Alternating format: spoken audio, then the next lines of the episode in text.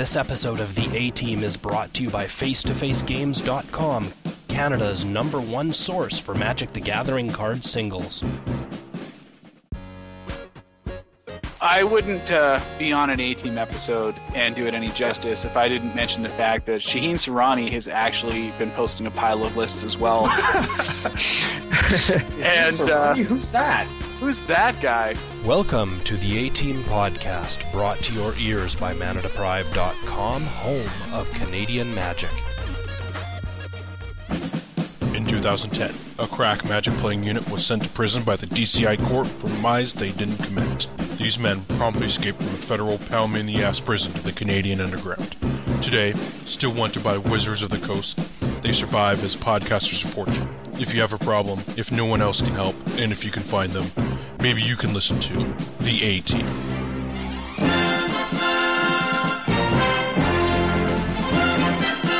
KYT. Anything that costs a shit ton of mana, you're just like bang. And you're like fuck. How does that go? Bang. Fuck. Jay Boosh. And that's like the hyper angle. I never want to play in another GP again. I want to. I never ever want to play in another GP. Jeremy. And you're the reason I play Magic today.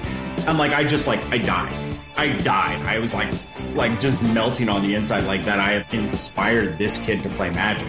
And Matt. So I'm having this conversation with this guy in Chile about my deck, and then I'm getting pizza from a guy in Canada.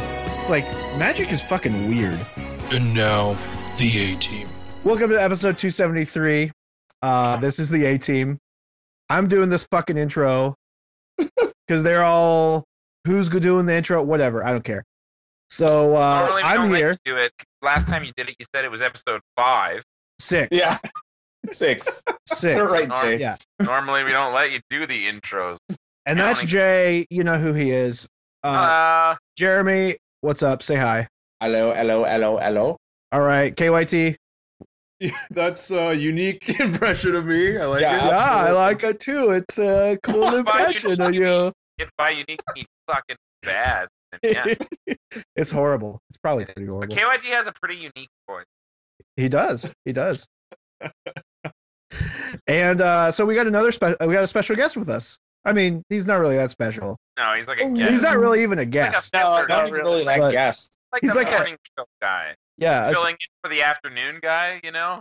Nice. he's like a specter. He's like our skeleton in the closet. So Except that there's nothing to do with the closet. Uh, that's true. All right. Scotty is here. Hi guys. Yeah. How you doing? Hey, uh, if you uh, kind of uh, kind of do what the last former A team host thing did, just don't. What? we had maybe just a little bit too much God going on the last oh time. yeah, yeah. No, I'm, you're okay. You're good here. Nothing to worry about. All, all, all I'm worshiping at every Sunday is the Church of Iron. That's all there is. so, yeah, I'll tell you. There's um, I've I have been very busy, and uh, and this this whole you know getting fit thing. I'm actually I spent some time today talking to uh, one Maddie Studios, you know, from Heavy Meta fame, and uh, it looks like he and I are going to be getting together on Saturday. He's got this, you know, like murderous dungeon of weights and shit. So I'm gonna go over there, and Lily's gonna come with me, and uh, the girls are gonna The play. Super Metal Boys- Dungeon. yeah, it's crazy, and the boys are gonna just absolutely kill it downstairs. I'm really excited about it. Last time I was over there, I had so much fun, and uh, I can't wait. I can't wait to go back. So, yeah, Is there going to be video of this? Can you stream I, this? there might be. I mean, I don't know about streaming, but like we could, we there might be some video somewhere. I mean, you can now do videos on Twitter, right? Like 20 yeah, seconds. Periscope and shit. Yeah, so maybe. Like seriously, Scott, you are on like my top three list of guys. If I got blackout drunk, I woke up next to, I wouldn't really care. Seriously, I appreciate that. I appreciate that. Yeah, I mean, I knew that, but Actually, appreciate- all three I think are going to be at GP uh, GP uh, Toronto. So that's probably true too. yeah, because uh, uh, let's see, let's go through the list. Okay, Um, let's go yourself, um, um, Magriani, Mangani, McGreeny and uh, is Slick Jagger going to be there? Slick's gonna be there. Yeah, Well, I see, think- like I think seriously, he's I, I'm pretty sure he is because I think He he's in the house was. with, like Josh and those guys, right? Yeah, seriously. Yeah. Yeah, it's just we're we're a sexy bunch of motherfuckers. Actually, what's in- are. You guys- what's you guys- interesting now is is you're we're, we're all- you know the beard game is strong, and I've I've determined that's what the You issue. got the is. beard game? Oh God, you haven't s- have you not like been following my Facebook? My beard game is strong, No. sir. Yeah, Let me see beard game. Beard me. yeah. I'm gonna beard you. Yeah, no, my my my beard. Tweet, I want to see fucking. KYT's beard. Beard Oh tweet. man, it's terrible. KYT has a beard. It's terrible when I try when I don't shave for a while. I Oh. just look awful. Seriously? I'm bringing the beard game too. Nice, it's hot. I'm not like Oh. lumberjack bearding by any stretch. Don't get me wrong. I'm all like, you know what? You know who told me? I, I was uh, I went over to face to face, uh, in Toronto and was just kind of hanging out with Kelly and, and Anthony and the guys and and I sat down with Tony and he looked at me and he goes, he nodded at me, you know, with that like slow, half cocked, smiling, approving nod, you know, and I was like, what, what? He goes, your head game is real strong right now. I just wanted to let you know. You you head That game is is strong. awesome. And I was like, sweet, thanks. Like that that means a lot. I appreciate it. Yeah, so I'm uh I'm I'm excited. I'm excited to go to this event. Holy shit. Like I have missed all of you so terribly. I just haven't seen any of you, you know, and not talking to you guys is uh is fucking with me a little. So now like it's so close to the event that it's like I can feel it, you know? It's like this palpable yearning for your company. It's it's really all quite homoerotic when you think about it. But Well, yeah. uh but See, that's you know, where I went. That's where I went. That's where I just was. I mean it's I'm okay with it. I'm comfortable. I know. There will be pictures of all of us spooning too. It's gonna be really funny. Oh, yeah. So That will be part of the Friday. Uh, Friday. the spoon spoon extravaganza. Do a Oh, beard good. vote or whatever. I don't know how any of you I think in the Jeremy or background of all of our video stuff, like there should probably just be like reenactments of fav- famous movie scenes. You did. You know? Uh, you got to have organization for that, and I just I'm foresee thinking a couple of- lot of this just falling apart. no, no, we're not gonna fall apart. We got, the shit on lock. We just had like an hour long meeting, and I don't know if we really came to a whole lot. Well, But we had a Yeah. meeting, bitches. yeah, when was the last time the A team had a fucking meeting? I actually have the notes from it in my in my drive. It was like episode 126 or something stupid like that. the the it was, it was when Scotty was still on the podcast. That was the Yeah. last time there was an 18 meeting. It hasn't been that long. Fuck, Jesus Christ. Anyways, We just bring him back for meetings. that's fine. Yeah. He's like a he's like the he's like a board member, right? It's like he's Oh, a founding the founding member of the A team, so he like has to be on like the board. But then he just generally he's just here by proxy. yeah. The vote's Hashtag committed by alumni bitches. Hashtag alumni bitches. That's hot. I like it. I like it. Yeah, so so uh, the GP is is coming close. Uh, I know everybody and their mother is going to be coming in for it, uh, which is super exciting. Uh, we our meeting was all about sort of how we're going to put all of this together for you guys, and Matt is doing a fantastic job of making sure that we are all hooked up, which is sick. Friday looks like it's going to be like the the ultimate stream day. Um, I think that uh, at the at the the condo, you're going to be able to see the the the A team in all of their misery and shame. Um, it's going to be amazing. I imagine there will be a lot of booze involved. Uh, I think you guys are going to be playing a pile of magic and stuff too, right? We are, we are. Uh, basically, yeah, we're going to be streaming uh, Jace Cube and doing Some a whole bunch Online. of some Magic Online and basically whatever else we can fit in. Uh, a, a little bit of live, a little bit of MTGO, and then uh, the evening, Friday evening, is capped off by basically we're doing a live uh, recording, and uh, basically we'll just have whoever can fit into the condo come and um, we'll uh, do a live thing, and it'll be fun. We'll have a blast. KYT, should I bring some Street Fighter Five and some fight sticks? oh, you definitely should. Uh, I'm looking forward to the uh, the throwback to the bridge, the bridge esque podcast. yeah, yeah. We Yeah. will do what's in the cup. Yep. Because uh, I am uh, I am a fan of the bridge as well. I loved that podcast when it was still on. Oddly enough, I was in a conversation with somebody the other day, and uh, something came up out of con in a specific context that made me say, actually, uh, I know a guy that had to drown his girlfriend's ferrets for her. And, and I realized that story that Jack had to tell. Oh God, it was so funny, and and I guess I was just dying as I'm, you know, telling the story, and no one else seems to think that the drowning of ferrets is as humorous as I. Yeah. well, I remember coming up to Adam right after right after he uh, they had stopped the bridge for a while and basically it kind of fell off and it kind of disappeared from the internet and then it was uh shortly before that adam had announced he was he was uh going to intern at wizards so i found him at a tournament and asked him i was like hey man what what happened with the bridge he's like oh well you know i wanted to work at wizards and uh the bridge can't exist if i want to work at the work at wizards i'm oh like my God. yeah, that's understandable. like, there's literally no, like, barely any evidence of the bridge exi- bridge's existence on the internet. Wow. See, and that's funny because I've never actually like gone back to listen to episodes, You So can't. You can't. and then I now I understand why. Wow. I totally reasonable. I if you, the the content of that podcast was different in Ina- inappropriate on like the smallest. many many levels. But I'll tell you though, I've had I it has been rare that I've had as much fun recording a podcast as I did when I went down there for G, uh, for the SCG Cincy and hung out with them that day. Uh, that was that was ridiculous. That's when we were doing Century Club with shots of Strongbow. Shots of Strongbow. All right. Yeah. You're really hitting it hard there. Well, you know what Century Club is, right? Century Club is like a shot of beer every minute for 100 minutes consecutively. nonstop. Oh no. Yeah. So you basically end up plowing like about 14 beers in an hour. Ugh. Which Very when you say, oh, it's a shot of beer an hour, a shot of beer a minute. Oh, what are you, a fucking pussy? Yeah. How about you funnel 14 beers in an hour and come talk to me about being a pussy? you won't be able to speak, ass. No. But yeah, so we were doing it with uh, we were doing it with Strongbow because Strongbow was you know what was in the cup, and uh, that was that was hard. Jake Hell did it and then died. So he he was not a pussy because pussies are strong. And Correct. He was not a pussy.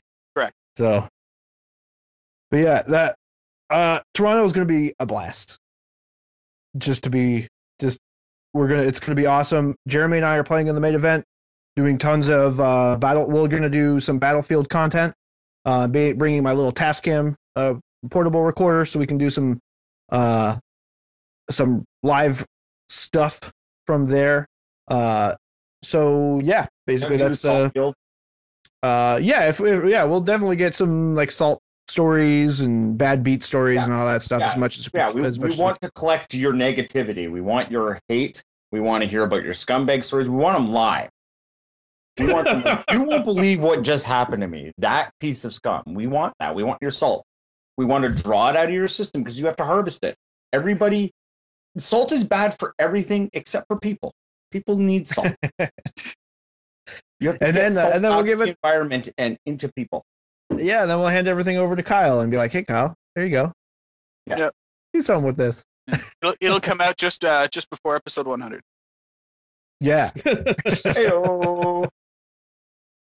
like a chewy shot for his five question stuff. Remember, he Uh, started doing that at uh, Las Vegas, and I asked him if it was going to come out before the next Las Vegas, and he just barely missed that goal. So, so uh you guys want to talk about some magic magic? Yeah. Sure. Nah, Maybe. not really the right venue for that. oh all right then I actually uh top aided a PPTQ this past uh, Saturday. Did you wow okay Yeah. Did- I mean, you- I haven't put. No, I didn't win it. all right Oh. nobody cares move on Uh, it was a new standard. no, it was sealed Oh, Ooh. because like I don't care about that much. I've I've mentioned that about on the show. I think uh, our listeners have gotten that vibe that I haven't been at that compete level anymore. But without having, see, I, I feel like I'm one of those old guard guys that just come in every once in a while and played sealed now, and uh, especially shadows. I mean, new set, so I decided to to jump in and um, yeah, had a great time. Had a great time despite maybe it was because it was early in the season, but it's by far the biggest PPTQ I've ever been at. There were 71 players, Wow. which is Wow, for seals, That's too. pretty big. That's a lot. huge. The cap, once again, the cap was announced at 60, and of course, people were begging at the door or whatever. So they decided to try to scrounge up a bunch of extra tables and chairs to make up room for for uh, 71. And but I didn't expect. I expected, you know, let's just take it easy, have a four or five round uh, tournament. But no, it ended up being a seven round PPTQ. Wow. So Hey, uh, quick question. Uh, was this at Face? no, it was not a face. Oh, okay. So they actually let you play at places that are not face-to-face games? Yeah, yeah. Peter was there. PD Papa was Oh, jeez. All right. Well, if In Peter's there, then it's got to be all Is, right. is Pete, Peter's your boss, right? No, no, no. No, Peter, Peter's yeah, not. yeah, yeah. Yeah. Peter should be your boss. Yeah, he should be. I mean, I love Sal and Matt and Kelly, but But well, well, I guess I refer to Peter a lot, but uh, Peter's really nice about it. He'll if you, if you ask him, I sorta. But if you ask him, he'll say that uh, we're equals on on the ladder. So that's nice of him to to to lie, I guess. I'm happy Peter sort of puts me on the same level than him. So I'm glad that he, he lies to people, but I, I do refer to him a lot, and uh, he he actually pushed me to go uh, because he I don't know he wanted me to, and uh, I built a pretty vanilla-ish green-white deck. I had uh, three copies of Angelic um, Purge, which was uh, the, like probably the most one of the most powerful white commons you could possibly have. It's the one where you pay three, and you can sacrifice a permanent to exile a creature enchantment, or um, forget the last thing, but you can uh, land, uh, creature enchantment or artifact. something like that. So it's super solid removal as long as um, it's it's a high price to pay to sacrifice a permanent if you have to sacrifice a land or or or something like that. But because my deck also had a lot of spirits that can be produced, and also had the three two in green that if he dies, you can investigate and get a clue. So it wasn't that punishing in my deck because there's all these things that you could sacrifice, and I had two copies, two commons of, of Rabid Bite, which is the two mana just one sided fight card in green. So basically, I had five copies of the best commons you could possibly have. I didn't have a lot of the crazy bombs that other people. I actually faced PD Pablo in round two and lost to him because he just he has Avacyn in his deck and he just totally creamed me with it. Just played it, flashed it in. My whole team gets indestructible, ate my whole team, and I like. And then game two, I multi four and just died. Or um, I might have had the games reversed, but but then after beating me, he loses the next two. So he leaves, and I started chaining wins. Get there in the, in top eight. Uh, drafted a black red super aggro deck, despite the fact that I thought I don't like red in this format, and it has the same problems that it has in previous formats, where it's just a bunch of aggressive guys with really little toughness, like four one at three mana, or a bunch of these guys where you really need to rely on synergy to have it really work. But I was happy, ended up being happy with the deck I drafted, despite it being my, my very first draft of the format. Um, played against a listener, an A team listener in round one. He's like, "Hey, KYT, right? I, I really enjoy your show." Obviously, get proceed to get crushed by said A team listener, of What's A course, team listener's Uh, name? Jordan. scumbag. Good job, Jordan. and he was also red black, splashing white for Sorin. so in game one, I thought I had a chance. We were both flooding, and then finally he peels a planes, and I'm like, okay, what the fuck? like taps out for Sorin. I'm like, I'm dead. I start uh, reading it again and, and, and seeing it, uh, realizing that's a limited bomb. and game two, just multi fucking four again. So, but uh, whatever. I was happy.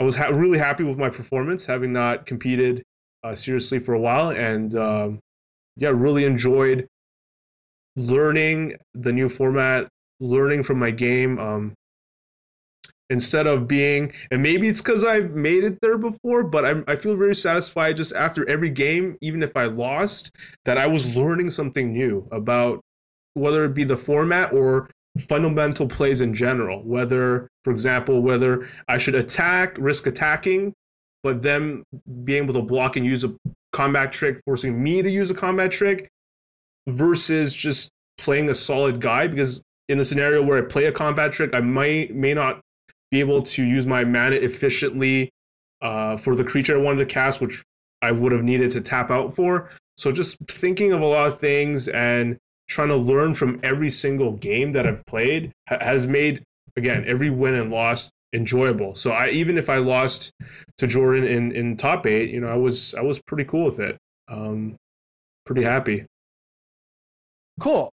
One question I have is how good is that white removal spell if you don't have things to sack like if you're not the clue deck or you're not the tokens deck because I played uh, two different drafts and a team sealed event this weekend and two of the three decks had one of them, one copy of Mhm. those cards.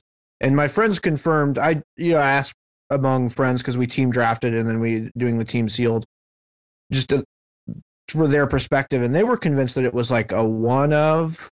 Yeah, that's what I thought too. Actually, And what did, did you kind of learn playing three of them?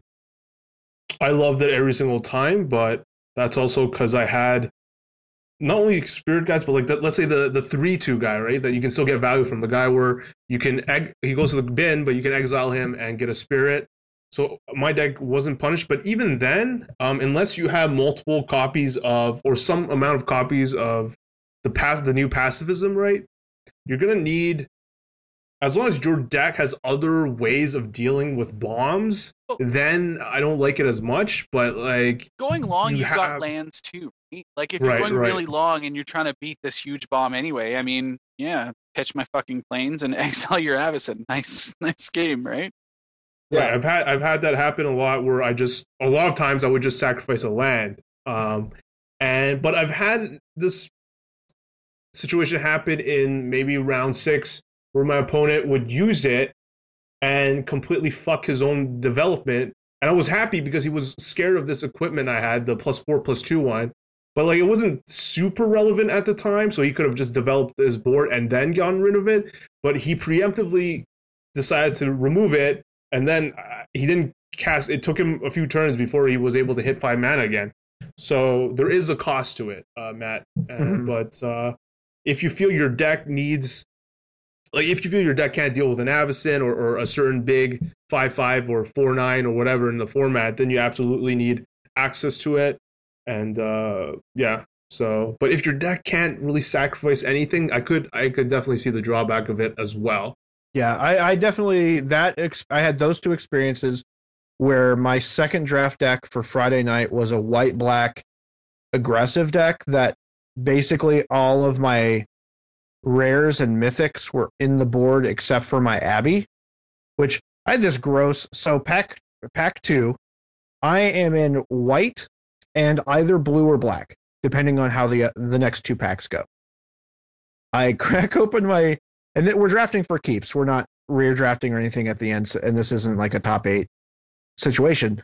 So I open and I go, I'm flipping through the cards and I go, okay, okay, okay. Sorin, okay. That's how. No, no, no. I, I go two cards later, foil Abbey. What? Yeah, Sorin and foil Abbey in the same pack, and I'm like, what? Why do I have to make this decision? Is Abby worth money? Yeah. In Oh, foil, especially. Yeah. Really? So I drafted the foil Abby and then passed Sorin, and uh, to my to my right, he obviously took it, and that was like a funny little decision I had to make. But eventually, my deck was basically like this white black aggressive deck. It didn't have a whole lot of hardcore removal except for one piece. Uh, like the one piece that it could deal with anything was the the god the angelic uh purific what whatever it's called Purge, angelic purge and that's basically was my logic behind playing it is that Yeah. I needed something. So I ended up going three one with that deck, which I was pretty proud pretty proud of. But what other sort of observations have you made playing the sealed like seven rounds of sealed and the draft that you did about this format? Um, I, I think it's like previous formats with werewolves, where you know, a lot of seal formats. The, the classic question of whether to play or draw comes into play, and uh, with werewolves, it makes it just so much easier. It's it's obvious that you're more likely to want to be on the play because of them. Mhm. Um, and playing against a lot of observations are not um, new to me. Like playing against planeswalkers is still really annoying, especially when your answer is angelic purge uh, that can't even kill it. Uh, so that like playing against Jace is just super annoying, where it bounces your guy, and if you're behind on board, it's going to be, or even at parity, it's it's going to be hard because then they're going to start drawing out of it. Um, but outside of that, what's specific to this format is how most of the good combat tricks are expensive, right? Like Yeah, uh, yeah. some of the white white ones are three mana, indestructible, and some of the cheaper ones aren't that insane. And and my deck, what I found hard was the best cards in my deck, the non-creature spells, were just sorceries. Rabid Bite is just a sorcery, Angelic Purge is just a sorcery. So it was tough to interact. Um, a lot of people use the black one, which is plus three, plus one, lifelink, which is very significant, can certainly turn uh, a race around really quickly. Um, but that's where the most part. Most people didn't really have that many. Uh, there wasn't that many crazy combat things that I was afraid of, and even if they profitably trade, sort of, it just like cost them so much of, of their mana that turn that it didn't even feel that backbreaking. So Okay.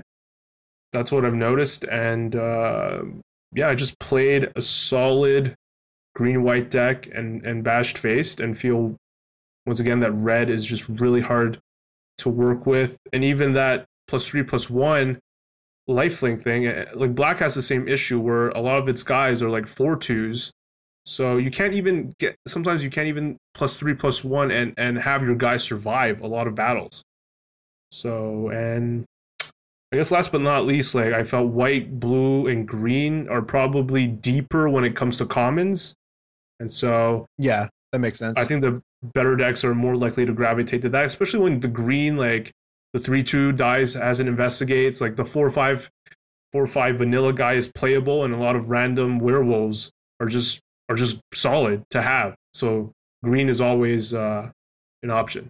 Yeah. Any speculation on the more powerful color combinations? I found that at least in team sealed anyway, I, I definitely agree with the red in this format. It could very very weak. And uh, I mean, we had a black red deck that was super strong, but basically it was super synergistic because it was all in on madness and vampires and things like that, and it was it had that un, the uncommon enchantment that makes vampire tokens. Uh, that you pay one, you discard a card to make a one one flying or a one one lifelink vampire token. That card is Right. bonkers. And uh, when you pair it with like two with fiery tempers and all the madness vampires and from the floorboards and all that stuff, that's that deck gets nuts. So th- that was sort of like my approach, sort of how my deck looked like in in the top eight. I mean, I, like I even played cards that I would never play in my in my previous life. I guess in the like the plus two plus two enchantment that can be played through madness, right? For Yeah, the same yeah. mana cost, and so I was going for that. So even though I think black and red like suck in general, uh, but if you're able, that's why you need to rely on synergy, like we like we both uh, agree on, then it, it, it's a different story. If you have that, you know, if you have the two one for two, that when you discard to it, it becomes a three two flying. And my dream, like someone died just because they discarded that enchantment plus two plus two, and you have a turn three five four, and you just keep attacking, and you know the the opponent has to have the answer to that card, and a lot of the time they're gonna need like even if they use like angelic purge, you're okay with that, right? Two for two. Yeah. Um, even if they use, you know, there's not that many things that can kill it. Like Rabid Bite, they're gonna need a four, an early four power guy to kill it. So then you're looking at, you know, they have to hope to draw that however many bounce spells that they have. So I do like the black red from a synergy standpoint. I think that's the early one that comes to mind. I don't know if there's randomly a mill deck because there there always seems to be in, in previous Innistrad. Um, because there are millish cards, but it doesn't seem there's something there. That's But, the uh, crazy thing is what what were you seeing in terms of the really deep decks? Like the delirium decks, were they working in your observation or not? I couldn't I, I feel like the with the draft that I had first and the sealed that we had, that you really have to try to get delirium to, to work. Did you? Yeah. d- Did, you agree? Do you have any? Did you notice anything? So I don't have enough uh, experience for draft and seal. I just feel like it doesn't come up too often. Okay. Except some people are able to creatively um, come up with it, and I'm I'm impressed. Uh, whether it be like there's a lot of those guys, and, and sometimes it takes a lot of work. Like like in my deck, I had Topplegeist. Okay. Um, it was just a one-one when it comes to play taps a permanent. That's fine. It's usually one-one flying. Like I don't want to be playing Suntail Hawk in my deck, but at least it, it has a relevant comes into play ability that can squeak even mid-game can squeak you extra relevant extra damage. But its delirium uh, ability makes it absolutely insane.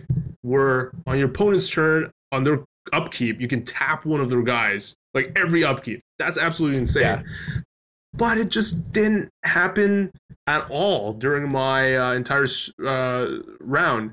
Um, it triggered for PD Pablo, who had it, um, but he had enough of the different combination. He had the let's say the two-two gargoyle uh, for for one. That's a defender, Mm-hmm. and he would have a blue creature that you can discard spells, uh, discard two cards to bring it back. So he he had enough and had artifacts, he had enchantments, he had enough to, to sort of make it happen more often than I could.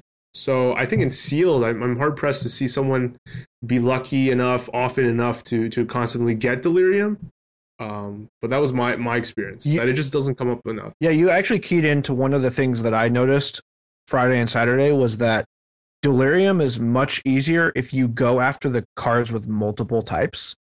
hmm right, like right, the right. black green deck for example like i was having when i built it i was having to decide what enchantments i wanted to play what creatures and what removal spell what instants and what sorceries i always had to be cognizant of that but I, and then when i was playing different decks when i threw in the wicker witch the 3-1 artifact creature for 3 i found that like all of a sudden i had a land a sorcery and then wicker witch and Right. had delirium with three cards. It wasn't even trying.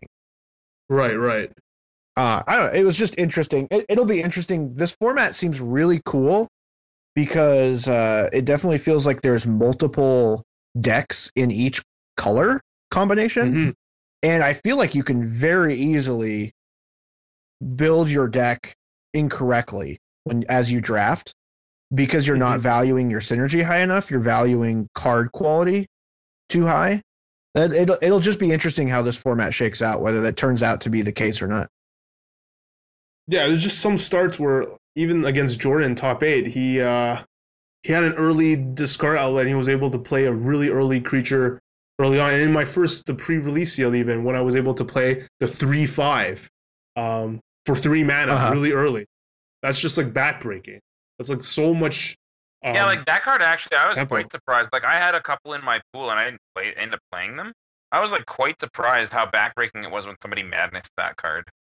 you're like fuck. Yeah, like how do I ever attack through this? Great, fuck me. And it's sometimes like if they got value off of that discard is even worse. Like if they had the two one that I talked about. It's like Yeah. okay, now it's a three two flyer and he has a three five on turn fucking three. That's really hard to beat. Yeah. So I, I yeah, I'm excited to to play this uh, format a lot more. But uh, moving forward, I'm gonna try to maybe test some standard on maybe cockatrice with some friends to to try to help them prepare because I'm not gonna be able able to play at the GP. But uh, really excited about the new new some of the new cards and, and seeing how uh, apparently Bant Company is still good. Yeah, Oh, yeah. I, I think the company, most still a good important thing card. to talk about here is the fact that white, holy white, Well, I think Declaration in Stone is basically like the reason that that deck's insane, right? Like anything to do with white. That card is is like supremely overpowered and like intentionally so, obviously. But I mean, that card has eternal applications easily. The card's ridiculous.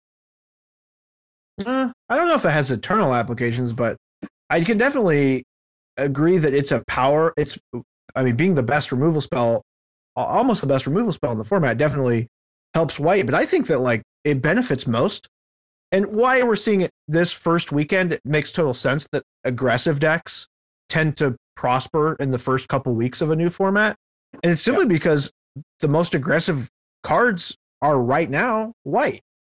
Like you have the synergy with lieutenant uh, with uh, uh, always watching. You have the synergies with lieutenants uh, with Thalia's lieutenant, and all these two one for one, all these humans that are two ones for one. And uh, then you have even the mid range decks where Knight of the White Orchid is still in this format, and you know Reflector Mage is also a human, and then they go they go bigger with Avacyn or uh, Avacyn or Angel Archangel of Tithes.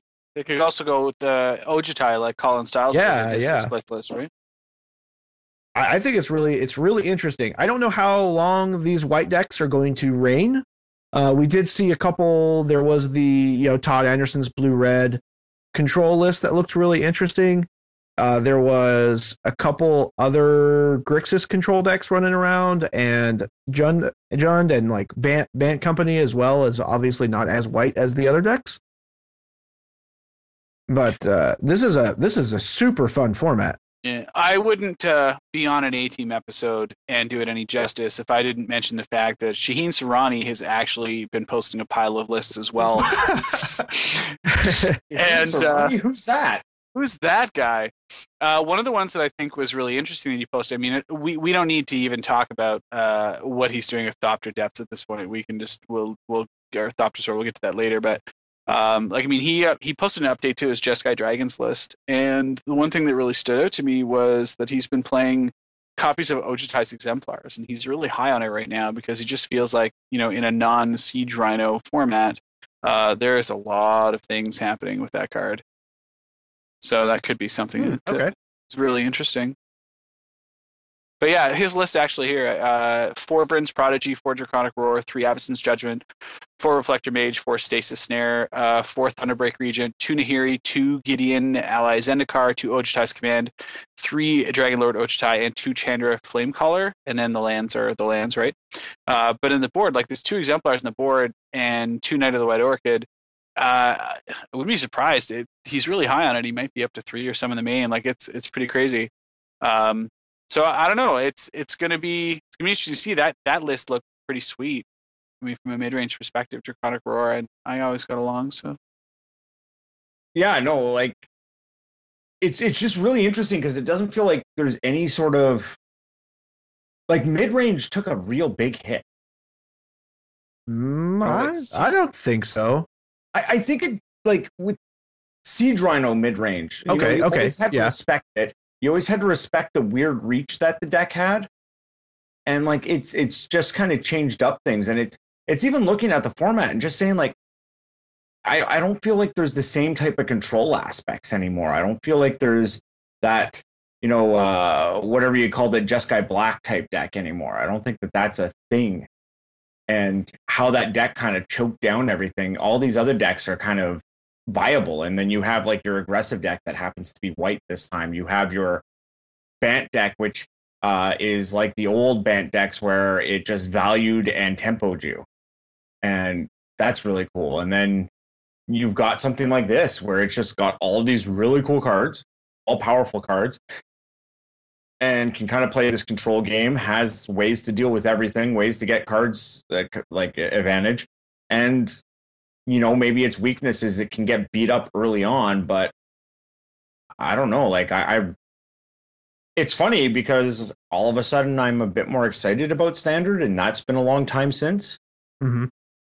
So Do you think that one of the problems I have with this format, one of the worries that I have is that for all the work that WotC is doing, planting a black red deck, that throughout this standard format, it may just not be good enough, especially compared to the white decks. Uh, What- I'm what not you too guys worried think? about that.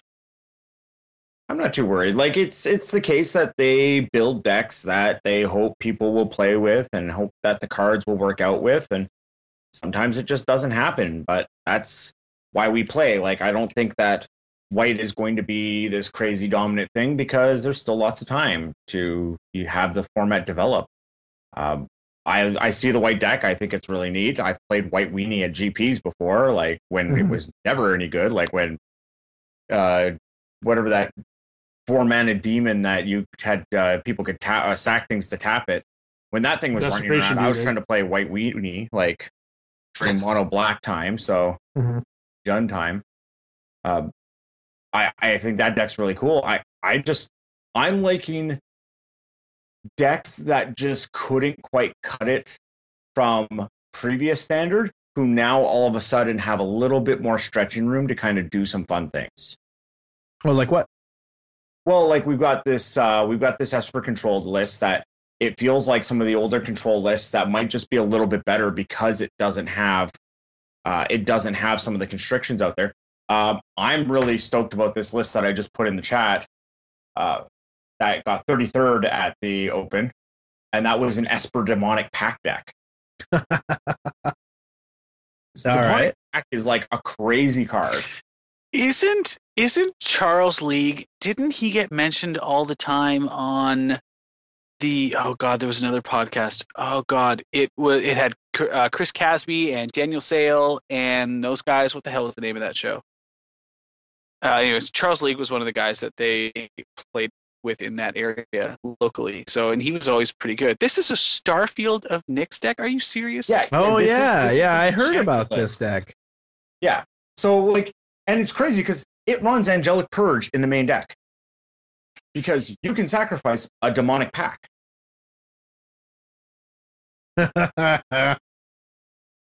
Um, it has Wasteland Stranglers to go with your Silk Wraps and your your Stasis Snares. So when they you exile the thing, you can do that to them, and then maybe you sack your Silk Wrap with an Angelic Purge to kill something else, and then you can start filling Nyx to get something else.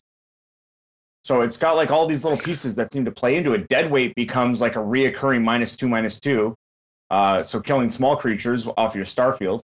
Obviously, you have the demonic pact. You still can like do like the old school disperse or Silumgar's command, uh, but you still have like the angelic purge as a new way to get rid of it. So that's kind of cool. Um, just really interesting. And then if you have a starfield out, you can even use your removal on your own demonic pact if you need. Well, I'll tell you a card I'm really impressed with is Sorin Grim Nemesis as a control finisher. I think that card is like absurd right now. Yeah, like that's that's a really really neat card. I'm excited to play it. Um, Yeah, I feel like it's controls. It's this generation of controls Elspeth. Well, just the fact that like even the minus X, the fact that you gain life, like Yeah. just feels so good. Yeah, and he hits with six too, right? So like he can, Yeah. yeah, he can do some he do some good work. He's good. Be tired of playing against Like him by it's the time you're just too bad that he looks so gimpy. I can't argue with you. Like I don't get cards alter. I'm not a card alter guy, but like if I ran this deck, I might want to like just even just give him a facelift or something. Try and shave a few years off of him. You know, like he just hmm. he looks like somebody left him out in the sun. He's like a raisin. He like he's too just too trimmed grim for your up. liking, huh? Too too grim. They went too far. Way too grim. Mm-hmm. Way too grim. I have to say though, one of the things that got me about these specific standard decks is that a- am I crazy or is this one of the least powerful, most weird standard formats that we have seen in a long time? I mean, we have people playing Thraben Inspector in a constructed format. They're playing a one white, one Fair two. to say that they've pulled back on the the reins a little bit. Oh, a lot. I mean, like when our pre our premier removal is Silk Wrap or Declaration in Stone. You know, we have somebody playing Sinister Concoction. This Esper deck has a Sinister Concoction in it. Mhm. This is bizarre. I like Sinister Concoction. That card's awesome. okay. Why, why do you like it? Because he's Jeremy. Because it destroys a creature. Like, how do you deal with Big Eldrazi? Uh, this deck, Stasis Snare, and Sinister Concoction.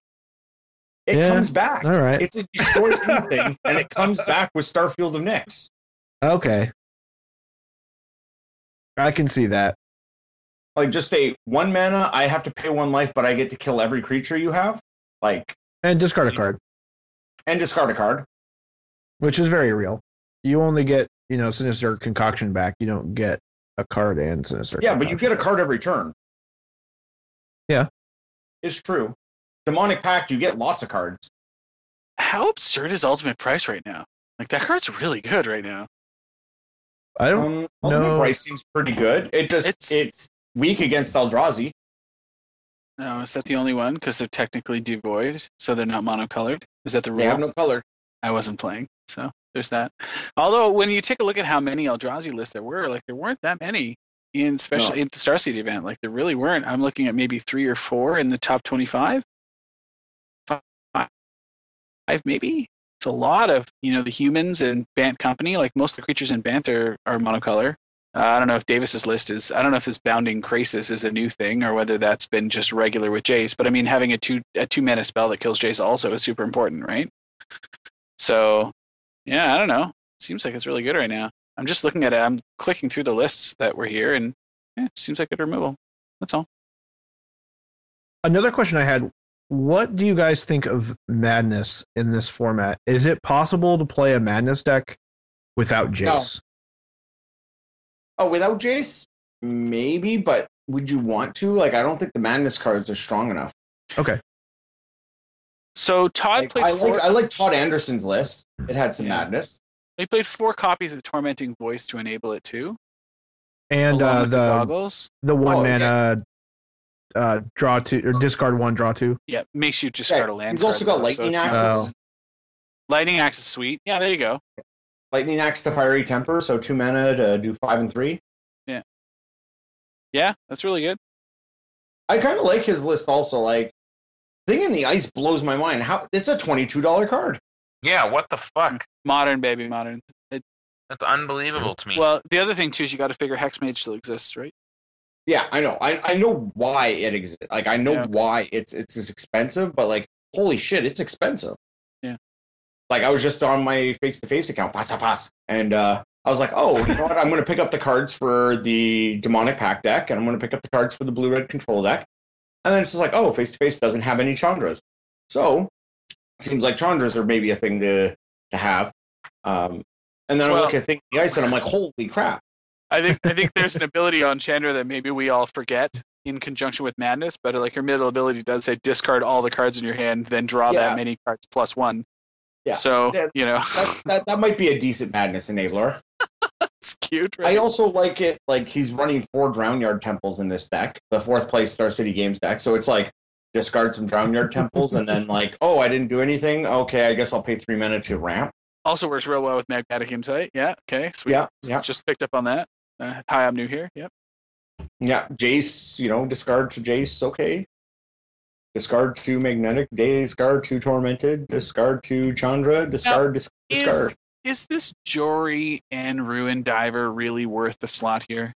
Uh, that's what I thought. I I don't think so, but I didn't play the I don't deck. drawing cards is neat, Yeah, it's a two three for three. I mean, is it really but it good? draws cards. How many cards does it have to draw to make it worth? I don't know. I'm not sure. Three? Three? I don't know. Two, maybe. It's got it's got to be. It's not just one. Like it's got to be at least two. I you might you might catch me on three. I just you stack that up compared to the other cards that you're up against for like three mana in this format right now. And I mean this uh, little two. But I think that this deck is getting the reach, right? Like, isn't it the reach round that you need from this deck? And Joran gives Well- you the ability to reach more. I mean, like, how much value do you need? You're drawing a million D cards with Magmatic Insight and Tormenting Voice anyway, plus the fucking goggles to make them run, right? Like, Yeah. Like, I think I'm siding this card out in most of my things. Like, my sideboard, when I figure out what I want for my sideboard, I think that Jori is probably, the first to hit the bench. yeah, I think so. So standard is exciting. Standard. oh, And, yeah, uh, so white weenie is a thing. White need There's actually like that's the crazy part about this deck is that there's like there's three ways to build it. Yeah. You know, there's the mono one drop version that's super aggressive, and then there's the slightly bigger version that plays Archangel of Tithes and stuff like that, and then there's the like mid-rangey control version that plays both Archangel and Avacyn, and basically just uses the Knight of the White Orchid as like a Silver Knight to uh, hold down the fort while you, you it buys you time and gets the big stuff. I will like to shout out to an older episode. I don't know when, but it was probably right after uh, Magic Origins came out, where I said, "Geez, I really hope that there's a standard deck that comes along that plays Kytheon, so I can get rid of my foil Korean one." Wish has been granted. Yeah, thank you, magical gods. So uh, modern also happened this weekend. Yeah. who cares? Oh, shut up! Was there a Thopter and a Foundry? There, there was, there was, and some visions, and uh, no eyes, no Eldrazi even. Actually, that's the crazy part is that that deck took a big hit. Yeah, absolute crap kicking. and uh, it, it may be that that it just needs more time to figure out what that deck looks like without eye. I definitely think there's a deck there, but uh, I don't know if it can't have both eye and eye and temple. Maybe it's just worth it to play something else. I'm not sure. Who knows? We're definitely into a series of aggressive strategies that you know people are still playing those. I mean, they were trying to use them to combat uh, Eldrazi anyway, right? You're looking at things like Affinity and Infect in particular standouts for me. Mhm. Um, you know, people who play Merfolk always play Merfolk. That's just how it is. So you can't really get away from those. Uh, but what really stood out to me was uh, the presence of Scapeshift coming back because Scapeshift, if I'm not mistaken, was basically absent for quite some time, right? Because had difficulty beating Twin, and uh, and it was just too slow for the Eldrazi decks. Uh, basically, it it was still like a powerful deck. It just got faster. The Mhm. the decks basically cut every color except red green and just focused on scape shifting as fa- fast as possible, or playing a Titan as fast as possible. And that's that's a that's still like not a fantastic strategy when your See- opponent is playing Thought Knot Seer and just tearing your hand apart. Sure, sure. But now that that's gone, you see the return to RUG Scapeshift in Correct. First place list, which I think is hot. Yeah. Yeah, it's when the the the format is now not, which is crazy at, to say that like that the format is not as aggressive as it used to be. When you look at all these results, where it's like Nyazu, red green aggro, or red green blitz, infect affinity, it's actually less aggressive than what the format used to be, which was turn two thought knot seers and turn three reality smashers and all this crazy stuff that was going on. So the the the aggro decks are now fair and now the affinity decks and in fact they're combo decks now. They're the actual combo decks in the format. Uh, but yeah burn is back. Uh, zoo is back red green blitz is here uh, you can see one of the things that we postulated was that Ghor-Clan Rampager was going to make uh, a comeback at least for the time at least for now uh, because decks that attack want to be able to get through thopter tokens Yep. and we were like, well, what gets through Thopter tokens? Trample. Easy enough. Trample. So, uh, and Ghor-Clan Rampager makes total sense in that deck. Uh, it goes wide, it goes big and wide, which is really cool. And uh, basically tries to overload those decks before they can do their thing. Uh, we uh, didn't see was interesting between the two events because we saw the top eight of one, the Canadian one, uh, won by a deck that was allowed to exist because of Thopter Sword with uh, gifts ungiven. And uh, who won that one, KYT? Uh, no, none other than Lucas Siow. Lucas yeah, Siow, Lucas yeah. Siow. So you got you gotta you gotta pay attention when Lucas Siow's winning. And uh, yeah, he won with a gifts, uh, Esper gifts deck. Uh, Esper like splash green uh, for gifts and a whole bunch of bunch of stuff. But other than that, though, the top eight looked fairly uh, fairly normal, except for the Grixis decks, who were packing uh, Goblin Dark Dweller and using Ancestral Visions to basically reload. And we don't we haven't seen, at least to my knowledge, a blue white deck control deck that Ancestral Visions was supposed to enable emerge from this format. Uh, what do you guys think of that? Uh, I think it's really going to depend on, like, I mean, Blue Eye Control has never really been that good, Correct. Right? Like, it's only good when it is paired with the red, generally for you know the reach of the burn and you you know burn, snap, burn, all that sort of garbage. Uh, failing, or if you're trying to ridiculously combo off Alashon McLaren. Um, and it's always been the Esper with the discard and the other benefits like gifts or whatever that you're splashing, right? So blue white control by itself, I mean, it was really only ever a tier two deck. Uh, even with visions, I don't see how that changes. I mean, you're getting a little bit of extra card draw, but it doesn't change the core of the deck. Like it, if you're going to be playing Thopter Foundry Sword in it, then you have the option to either play blue white or you can play uh, Esper, right? And you just get way more. Like with the thought, with the cards like Inquisition and Thoughtseize, like they just go right along with that. And I mean, having access to black as well with potential, um, you know, Aged, Aged Bolus in the sideboard to kind of combat the uh, potential Stony Silence style stuff uh, is really, really important. Again, I mean, he, got to do it, but like Shaheen's blue black list that he's been posting, it looks really tight. I, I got to do it, guys. I'm sorry, but um, but it's uh, it's it's legitimately good. I don't know what to tell you. I'm, I mean, the muddled the mixtures obviously in this are are great. Um, you know, it's a huge card for that combination, and I know that uh, uh, he's been he's playing more of a traditional control list with the sort of Thopter uh, Thopter Foundry combo as sort of his kill condition.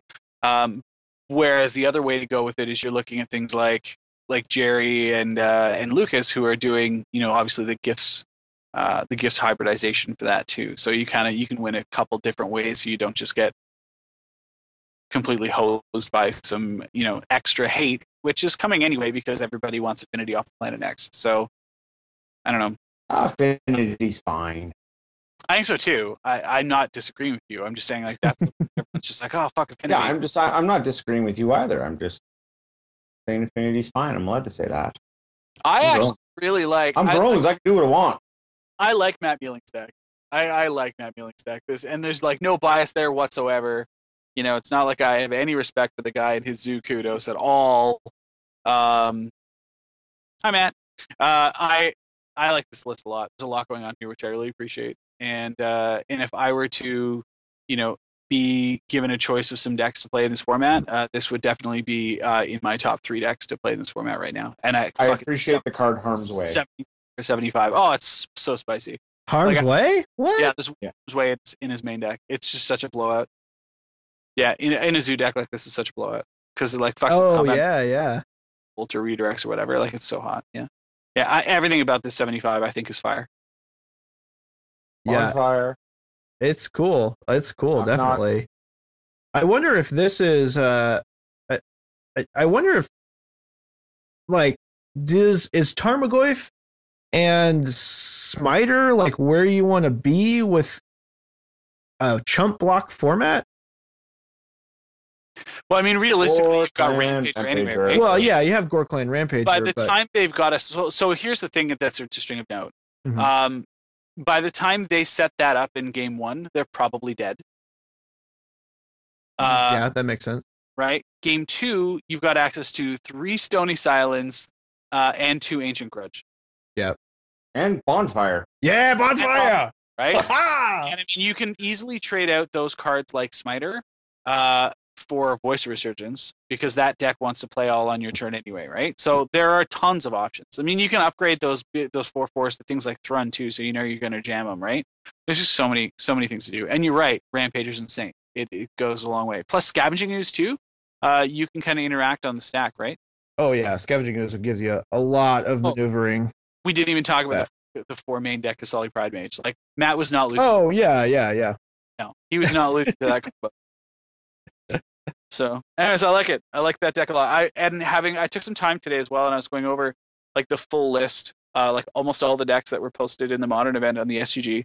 And I have to tell you, like out of all of the the zoo or aggro decks, like Matt stands out. Like it, he is a very, very, very uh, intelligent and capable zoo player in modern, like aggro in general. Yeah, I would I would certainly be happy to sleep that up, man. That deck's insane. I'm Would also you excited. say that the top eight list from the face-to-face tournament might be a better list to study than the top eight list from the Star City Modern? For Naya Zoo in particular? Yeah. Yeah, not No, not for Naya Zoo, for just in general. Oh, would it be a well? So modern is like super big in Toronto. Like it is, it is the go-to format for basically everybody in the city, uh, and it is Like, I feel like I'm going to learn more from looking at the face-to-face results than I am from looking at the Star City. Like, did you see the deck that got 30th place at the Star City games? Can we draw attention to this wonderful list? Uh, sure, let me look it up. White White Red Angels deck. Yeah. Yeah. Four Blood Moon. Okay. Four Baneslayer Angel. Four Guardian Seraph. Yes, that's Guardian Seraph. One Sunblast Angel. One Gisela. Two Linvala. Okay. The, the the spells are four Blood Moon, four Leyline of Sanctity, two Celestial Flare, two Dawn Charm, three Faith Shield, one Riot Control, three Sudden Shock, two Day of Judgment, and two Wrath of God. oh, that No, deck we got to go through the mana base. That One deck is spicy. nine planes, four snow-covered planes, four battlefield forge, one cavern of souls, four cliff top retreats, two sacred foundries. This is literally binder pulled. deck. This is an F and M list. This is not even an F and M list. This is like a an F and M list. This is a kitchen table list. Yeah. This is a list of cards that I'm trying to sell so I can get to GP Toronto. Yeah. He has Angel's Grace in his sideboard because it has the word angel in it. It's an angel deck. Ah, I got you got it. I, I can't argue with you. I don't know. I do think there are some some merits to a card like Celestial Flare, for example. Especially if you lo- you're we're looking at Sean Dollawall's sixth place list and Matt Milling's Naya list. These decks are going really big. Yeah. With one big creature. And Celestial Flare handles that fairly well. Yep. I love how diplomatic you are, Matt. I, I'm not. I, I'm not being. This, I, I, this is, this a is modern. fire, but you're like Celestial Flare is a pretty good card. I, I, I'm, just, I'm just saying it can be a good card. 73 of the 75 of this deck is hot fucking garbage. But Celestial Flare as a two of seems pretty spicy right now in the Do you format want in to know how you get 30th place Hey. in this tournament? Blood Moon is Moon. also really good. I know. Or- Celestial, like Leyline of Sanctity, main deck Leyline of Sanctity. Yeah. You're just gonna get people. All, all of those things together. And Baneslayer Angel is not bad. It's not bad. It, it gets pathed a lot. Still still dead. Still dead in turn three from Zoo. One No, of 'cause the the angel graces you. How do you do that? yeah, yeah. Angel's Grace OP. Angel's grace, and then he follows it up with like a riot control. God, What does Riot Control do? You gain a life for each creature your opponent controls, and then you fog. Oh, okay. Can we um can we take a look at Dylan Donegan's list from uh, 20th place, the Grixis control list, real quick? So Let one of the it up real cards, sure. So one of the cards that I feel has been that I, I've been like, as I've been going through a lot of the lists and the Grixis and stuff. One of the ones that has kind of dropped off the radar for a while was Tasigur. And the point that you make earlier, Matt, about it being a you know more of a chump block format makes makes a lot of sense for cards like Tasigur and Gurmag Angler, whose payoff is, you know, dropping this absurdly large creature on turns three, or before, um, is interesting. But like you combine that with Thing in the Ice, and now it kind of it becomes a lot more interesting, right? And and I think that you know the, there's an interesting line to be drawn here with it, the the natural synergy between you know Thing in the Ice and these delve creatures because you're going to be burning absurd quantities of spells really fast, and then you know you flip your Thing in the Ice, and then you drop a fucking angler and Tasigur in the same turn. You know, like it seems like it could be it could be pretty neat. And a lot of the spells here are really well suited to you know combat those uh, the the new combo, right? And Ancestral Vision is there for your your reloads. Kolaghan's Command is still legit. Like, oh, this looks pretty And hot then in the sideboards, you got the Izzet Staticaster, which is just like Huge Doctor fan of What? his static caster. I'm a huge fan of Izzet Staticaster. Let's let's call, let's let's not kid ourselves. If I were actually playing in a modern tournament for some reason, I would snappy on Team Guys right now because it looks really good. Two vampiric link like, in this you sideboard. can static caster in response to the sword trigger, so the sword is just fucked. Yeah. So- Also, one of the things I wanted to point out with Kolaghan's Command and Thing in the Ice, uh, they work together. Yeah. That Thing in the Ice costs two, and uh, Kolaghan's Command can bring it back. Should you need to do that. So that's also a thing. Uh, I'm kind of excited. That, yeah, uh, Thing in the Ice. Uh, I was. I was messing around with my affinity list last night, trying to make changes, or two nights ago, actually, trying to make changes about uh, for the new format. I'm actually really cool. Uh, I feel good knowing that I was on the right track and that etch. I moved basically all of my etch champions back to the main and master out. Yeah. Uh, that I wanted to main deck three or four galvanic blast as well as a couple you know, as well as some some number of thought cast, and uh, basically go that route uh, with you know ancient grudges in the board and uh, some combination of whip flares and illness in the ranks or whatever. So uh, yeah, I felt good that that little metagame, those metagame decisions were were uh, uh, confirmed. So with a deck that I play, that was nice. I don't usually play. Sweet. But ooh, magic content. Yes. What? I said magic content. Nope. Not happening. So KYT, do you have any uh any observations on modern? Or do you even care really? Uh, nope, not yet. Okay. Thanks, KYT. You can go back to being quiet for a couple minutes. Jeez.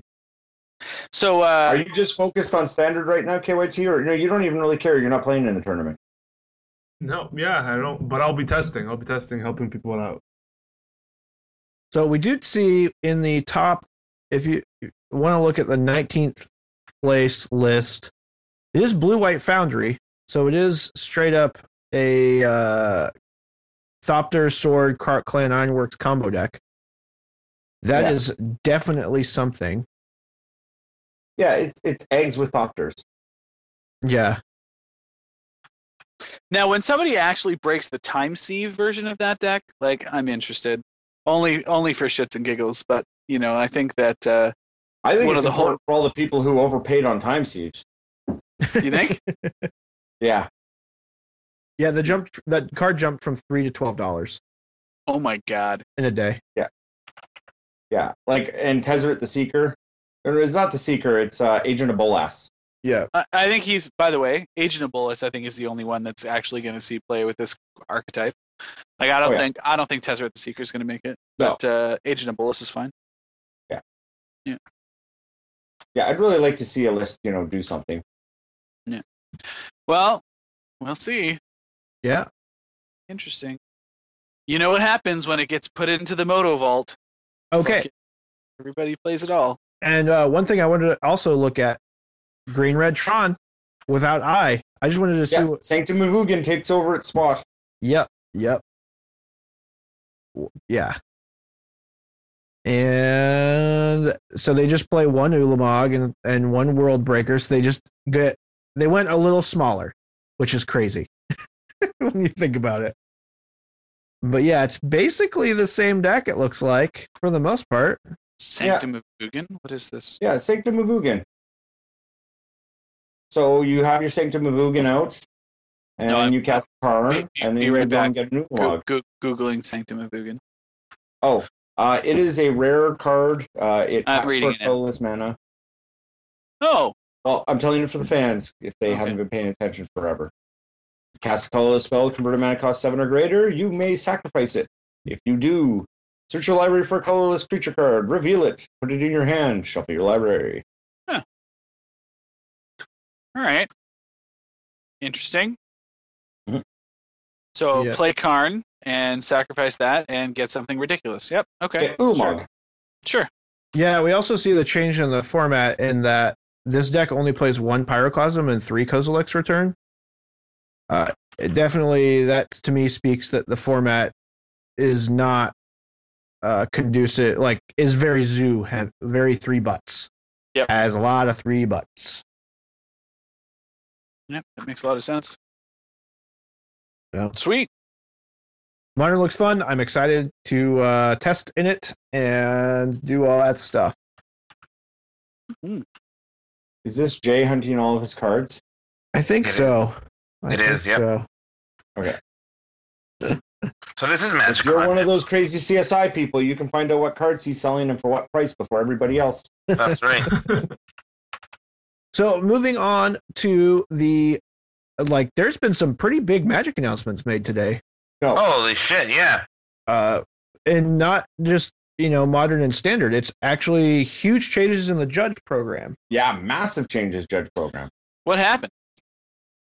Uh, okay, so uh, we've all heard of like L4s and L5s, right? Sure. Like Yeah, judge there's like five L1s, levels. Of, there was L2s, like five L3s. levels of judge before. Yeah, exactly. So what they did is they said they don't need to have L4s and L5s anymore. They don't really need to exist because it didn't really make sense what they kind of did. And with the changes to the way that we have way more GPs, it used to be that you had to have an L4 judge run a GP. Yeah. And there wasn't enough L4 judges to really just take care of the 100 plus, like 100 GPs that we have a year now. Like they were just maxed right out uh, between the L4s and L5s. And it wasn't necessarily 100 GPs, but it was the fact that like the GPs are so big now, you have to have like two L4s there. So they said like you is an L4 somebody who judges above and beyond like GP level and like does like policy and does running like being GP head judges and uh, is regional coordinators who are like trying to you know run their regions and stuff like that. And they said you know like that that's kind of what an L4 was, but did they really need to have a whole level for it? So the main thought is is let's bring it back down. Let's let's bring it back down to something really simple. Let's we already defined that L1s are your store judges who run like regular REL events. Uh, they're capable of running GPTs, but for the most part, they're running regular level events, and they might help out with like uh, competitive level events in multi-judge tournaments uh, under like the uh, observation of an L2 or something like that. Whereas the L2s are the competitive level judges. They're the guys who are going to be running the competitive events in your town. They're going to be doing the PPTQs. They're going to be doing uh, WMCQs if they're in your area. They're going to be doing uh, just you know helping out with the GPTs. They're going to be the guys who are going to be uh, recruiting your L1s and getting you tested to get to your L1. Like they're the kind of somewhat leaders in the smaller area. And then you get your L3s, and your L3s are your, you know, GP kind of main guys. These are the people who are going to be leading teams. These are going to be the established veterans. These are going to be the people who are going to be mentoring the L2s and stuff like that and kind of running that. And then what they decide to do is they're going to say L3 is where you get to. The L3 is actually at the top of the line. Once you have your L3, then you can get like an advanced role from there. You can become a regional coordinator. You can apply for that role, and it'll be like an 18 month term. Or you can apply to be a policy person, or you can apply to be a GP uh, head judge. So once you have your L3 and you've kind of built out this foundation and you're one of the key people and you've got your L3, then you can apply to get these advanced roles instead of saying that there's a whole new class of judge at the top there who's got to do it all. So it kind of breaks this thing in where it's like I can dedicate 18 months to being a GP head judge and flying around and doing GPs on the weekends. I can dedicate 18 months to steering the direction that the judge program goes and being somebody who's an influence on it and kind of dictating policy on things. Uh, I can spend 18 months to being the regional coordinator for this area and running things. So there's not going to be a lot of those people, but there's still going to be enough to kind of fill out from the L3 role. And it's not going to have a whole different level of judge. It's just going to be a, like an application process.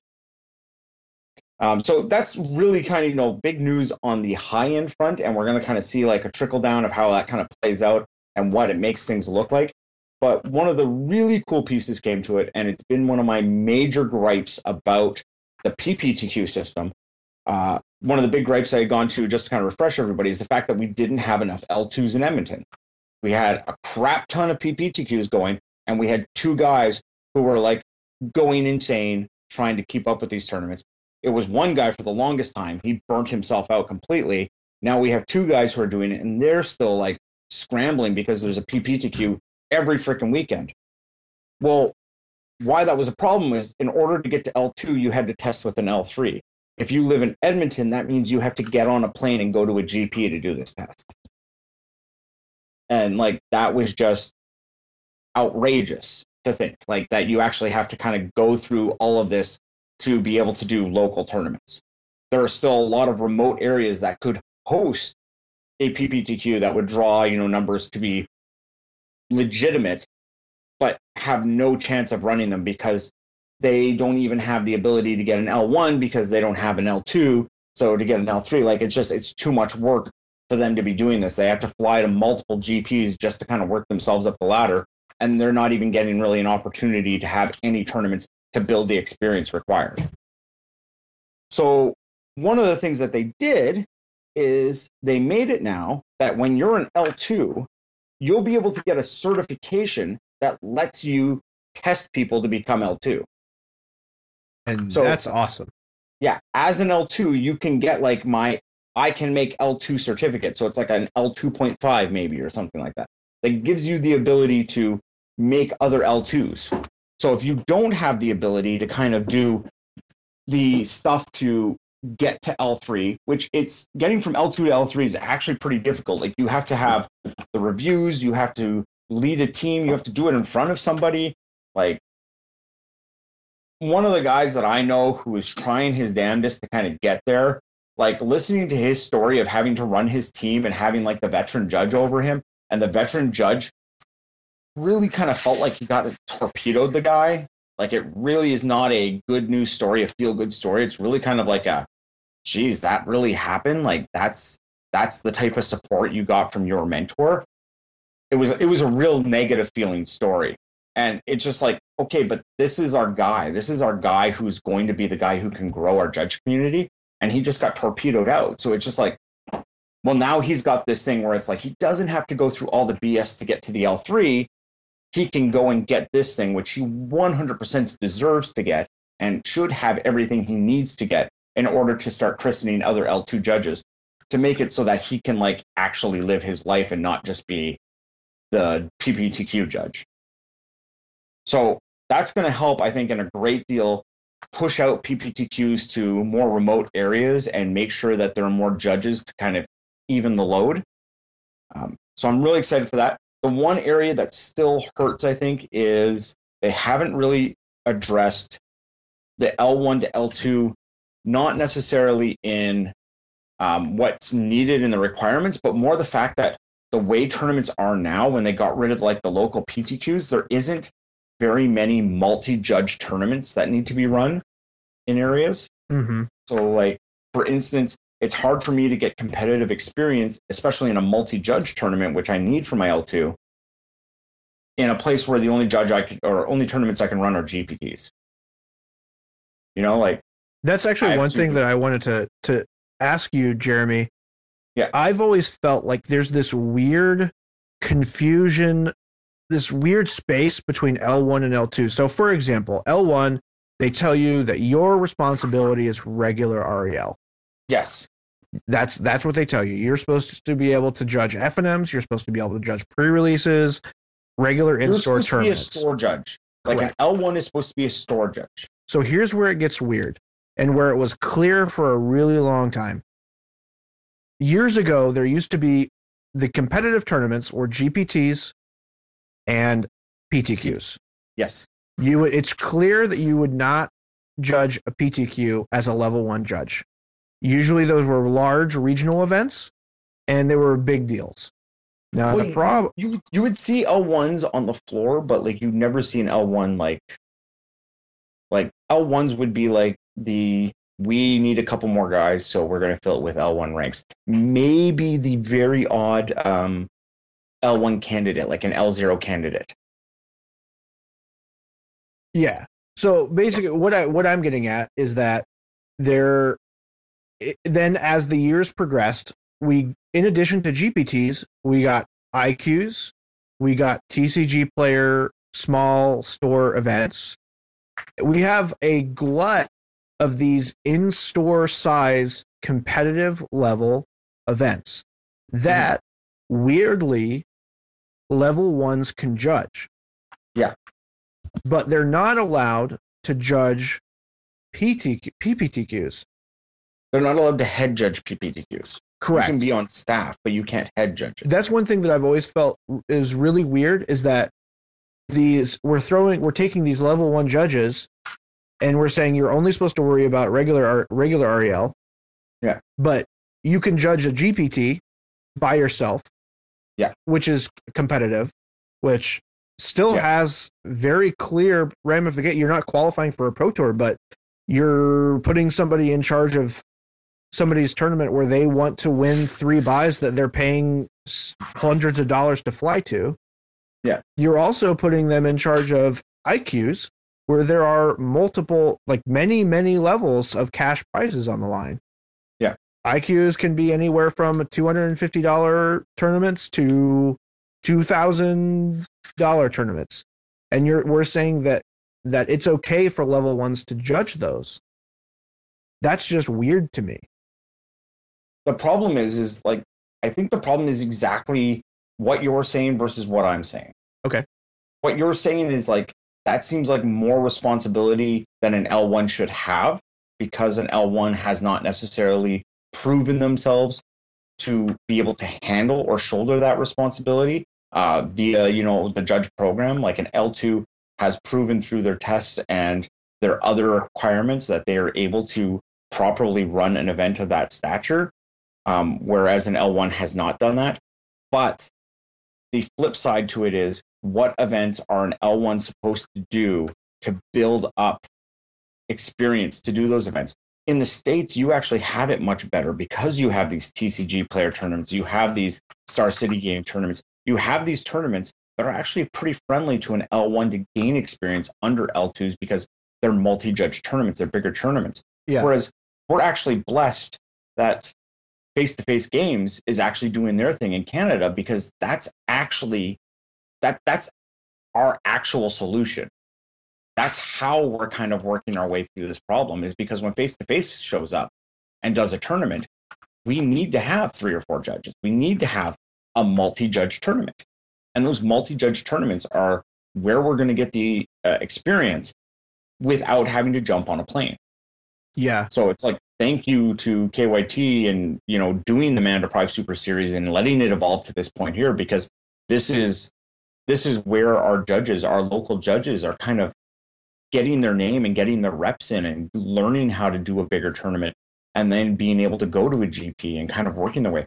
Because like that's the worst part about a GP is even with the comp and stuff like that, it's one of those things where it's like you go at a hit and that that's the unfortunate part is that like for for Edmonton to get to a GP like they ever have another GP in Calgary don't know why they would but if they ever do like you know that's going to be our chance but for the most part like Montreal Vancouver Toronto like you can always expect those three and you go to any of those tournaments you're going to go there at a hit um Yeah. I that, guess that, that kind of sucks I guess I'm just trying to remedy the idea that I'm not against level ones getting competitive REL experience.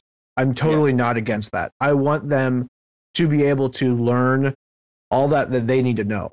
My problem is when you get two, like for example, if you have a multi-judge tournament, even a multi-judge IQ, for example, you can have two level ones. I have judged an IQ where I have I am one of the level ones, and I am the I am the considered the head judge. Yeah. and I they're lucky that I know competitive REL as well as I do. But to say that two L1s can run a tournament like that, that has competitive stakes, that has money on the line, is like is kind of throwing them. It it kind of puts them in a weird spot where it's like, well, can I take this opportunity because I'm an L1, or should I not because it's competitive REL? Well, and then the, the that- test, that- the level one test doesn't like. Uh, true, true. The the Like, level that- one test doesn't involve. It does There needs to be tournal- uh, tournaments that exist for that to happen, so that the important tournaments, the PPTQs, the WMCQs, that those tournaments have proper judges because those tournaments are a higher tier tournament. Like a PPTQ versus a GPT, a PPTQ is a higher tier tournament. They're both competitive REL, but the stakes of a PPTQ versus the stakes of a GPT, I, you, you can't compare them. True, but how do you com- how do you put that into policy? How do you tell a TO that they can't hire? Uh, I just want They- they I want a way to do this that makes it very clear. Because right now, like I said, it's nebulous. Where PPTQs, you can have a twelve person PPTQ, and it requires a level two judge. Yeah. that's kind of nonsensical when you Oh, consider when you consider that. When it's like Absolutely. you can run an 18 20 30 50 person gpt and all you need is one l1 like Yeah. that's, that's just where weird. that's where there's the TO has to judge from that point there like they have their min requirement for the PPTQs because they want to have like a min requirement of what the judge competency is and stuff like that. TCG player, their tournaments and stuff like that. I'm sure that they could come out and say that a TCG tournament is supposed to have this type of, of judge. I, I don't know how they would be able to enforce it or whatever the case like that, but they could say that we want this type of judge there. Magic has said, like Wizards has said, this is what we want for judges on these different events.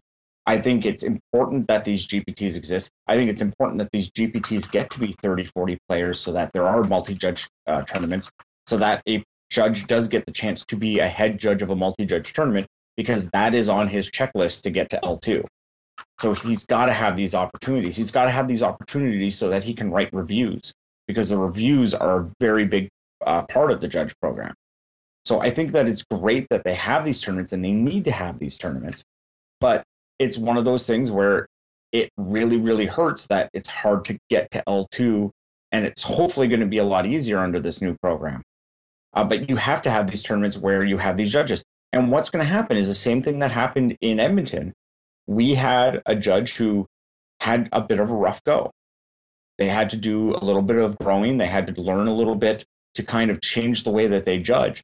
And they're a better judge for it, and they're a fantastic judge. Like, they're doing great right now.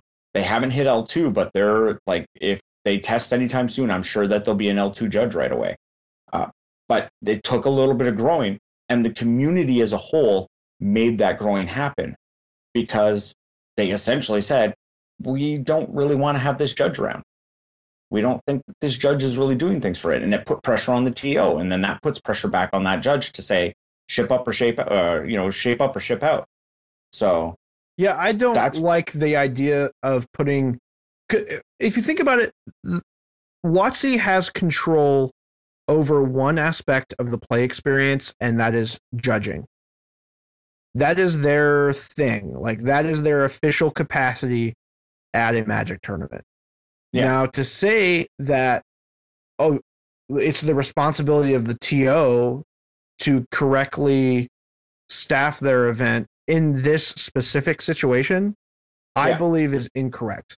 I believe it leaves too much margin for error for for inexperienced judges who just happen to be level 1 who get paired with a TO who does not do his homework well enough, or maybe he just likes this guy, but he just happens to have never seen this dude judge. And that's it's completely within the rules for him to judge this. Let's just say a 40 person IQ, for example, or a 40 Yeah. person whatever. Yeah. And then Uh, in this situation, you have a tournament experience ruined but for the players because there's no policy precedent precedent for something like this. What I think would be would be helpful is maybe a competitive level certification for level one judges. I don't want these I don't want these judges I don't want to take away opportunities from these judges, but there has to be a way for them to get for them to basically illustrate that they can in fact run run a competitive level event when when required run run it well and Uh, see, and that that's the thing is that an L1 test gives the person the tools that they need. it does not it does not L1 it tests only on regular rel that's it like that's l1s it's drilled into your head that you know regular rel yeah, you need to know you need to Look- know rules. look at the look at the know, You don't need to know IPG. That's that's true. You don't have to know your Correct. IPG. but that's competitive You know, need to know your jar and you need to know your rules. That's yeah what that, well, that's what i'm saying is that even on the judge page itself it says level one your responsibility is regular rel So then go to whoever's running these TCG player events and say, make it an L2 event. yeah i mean, I, Like, that's the thing is that like right It- it- now we're kind of we're shitting on our, our L1 judges who can't get to L2 and we're talking about ways to take away their ability to judge these events. Like we're making it harder, which I think is just kind of bullshit. And I think as a TO, you do have to be responsible for these things. You have to be responsible for a lot of things. Like a lot of areas will have key judges, judges that everybody knows, people who are kind of running their cities or whatever like that, who are their first contacts.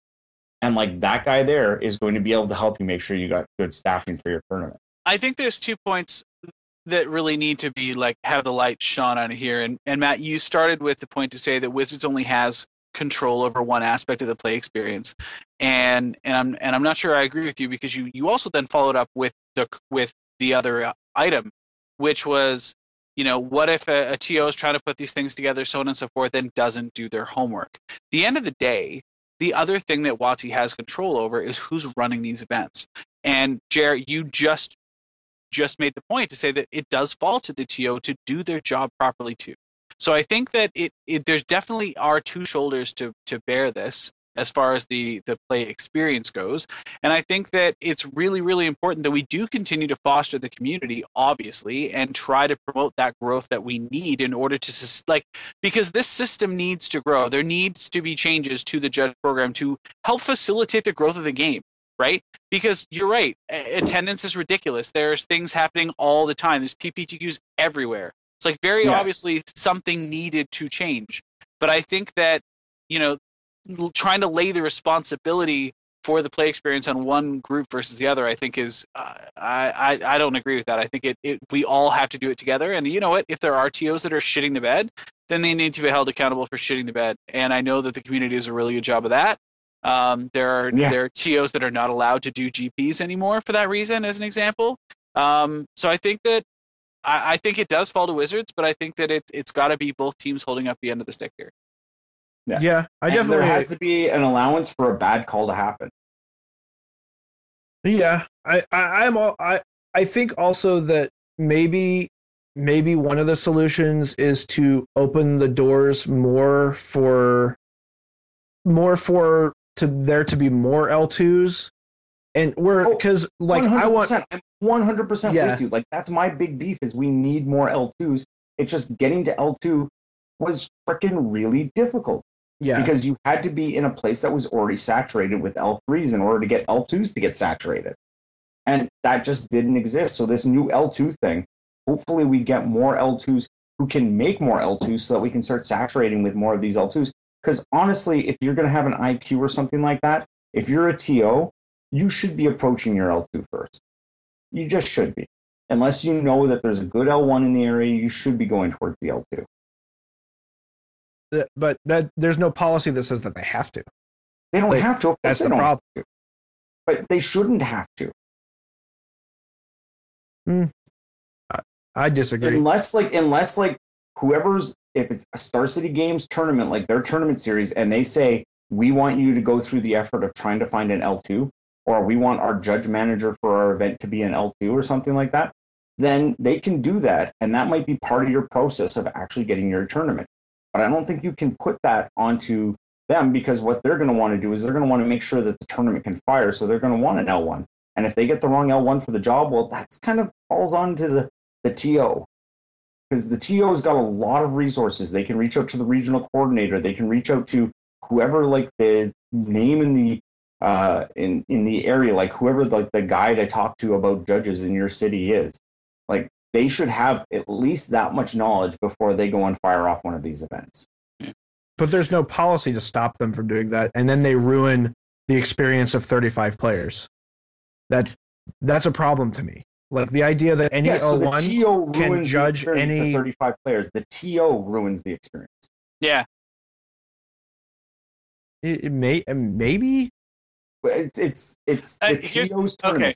Can I? Can I? Like, I just gotta. I, I gotta call timeout here in the middle because like you guys are gonna continue to just not agree for the next hour, and frankly, I'm not true. gonna sit here for the next hour and listen to you guys disagree with you another. So, you built Yes. fantastic points, by the way, and and and there are certainly some major things to consider on both sides, and it really depends on, I think, what your perspective is and what's important to you. And Matt, you made it perfectly clear that the experience of the 35 people is what's important to you, and I think that's that's awesome. And Jer, I think that your point is is that you need to allow the judges to grow, and I think that eh, and part of making mistakes is part of that. And you know what? Ultimately, you're both right, but what's the answer? There isn't one yet. But yeah, it- I think it- that I think no, you're done. I think it's that very true. no, no, very true. no, no, no, no, no, no, no, no, no, no, no. You're not a host on here. I don't get to know from you. oh. Um, so what I'm saying we is, hire you? yes, a tournament can definitely get ruined by a bad judge call. I've seen it happen. It is a true thing that can happen out there. Yeah. That really, really, really stinks. But I, one thing that I always feel about is that this type of discussion makes it really seem like an L1 judge is not a real judge. That that's that's the one place that this dialogue I always feel like it goes to, and I just don't think that's fair because I- for every one bad tournament, there's probably 50 that have run great. yeah i don't i actually don't i'm definitely not coming from that perspective at all No, but I, I yeah, that's all that I'm I'm good with now. I'm Yeah. I'm good. like I, I believe judges of all levels are very important and they if you pass your l1 test you you can like that's you are a judge. And you should be respected as a judge. And you should function as a judge. My response my my thing is strictly the assuming that every l1 knows comp rels rel stuff when the, it's not it's not told to them that they're supposed to know that. And then they're allowed to judge comp rel tournaments. That's all Yeah, but GPTs aren't real tournaments. Eh, they they Oh have God. real real thing real prizes Oh my god. Is it makes or sanctioned? breaks somebody's flight it makes or Is it- breaks Yeah. Is it sanctioned? Yep. Okay. Probably a real tournament. All right. Good. Good. Hey, they give away airfare now, actually, which is pretty real. Sick, right? I, I I, listen. You, you guys, you guys have made the point to say with the level ones too, like, and maybe maybe part of the program and one of the dials that they turn is going to be making sure that they they have that preparation appropriately, right? And for those for those L ones for those specific tournaments, and I think you know, like I said, this will be something that we all grow with. We just the program just got changed like today, right? So Yeah, yeah, so I, I- I mean, things things will grow and they will continue to shift, and it will be all good. yeah. Like right now, what it's going to come down to is what is the actual, what is the, what is the implementation of this actually look like? And then the other thing is, is that they actually hinted in the article that there might be changes to GPTs in the future. i hope so because a Those GPT such- is a competitive tournament that is expected to be run by a non-competitive judge. yeah it's so they're so weird i just always almost assume that they never fire unless really weird circumstances happen it I Uh, no, see in Edmonton, we our GPTs always fire.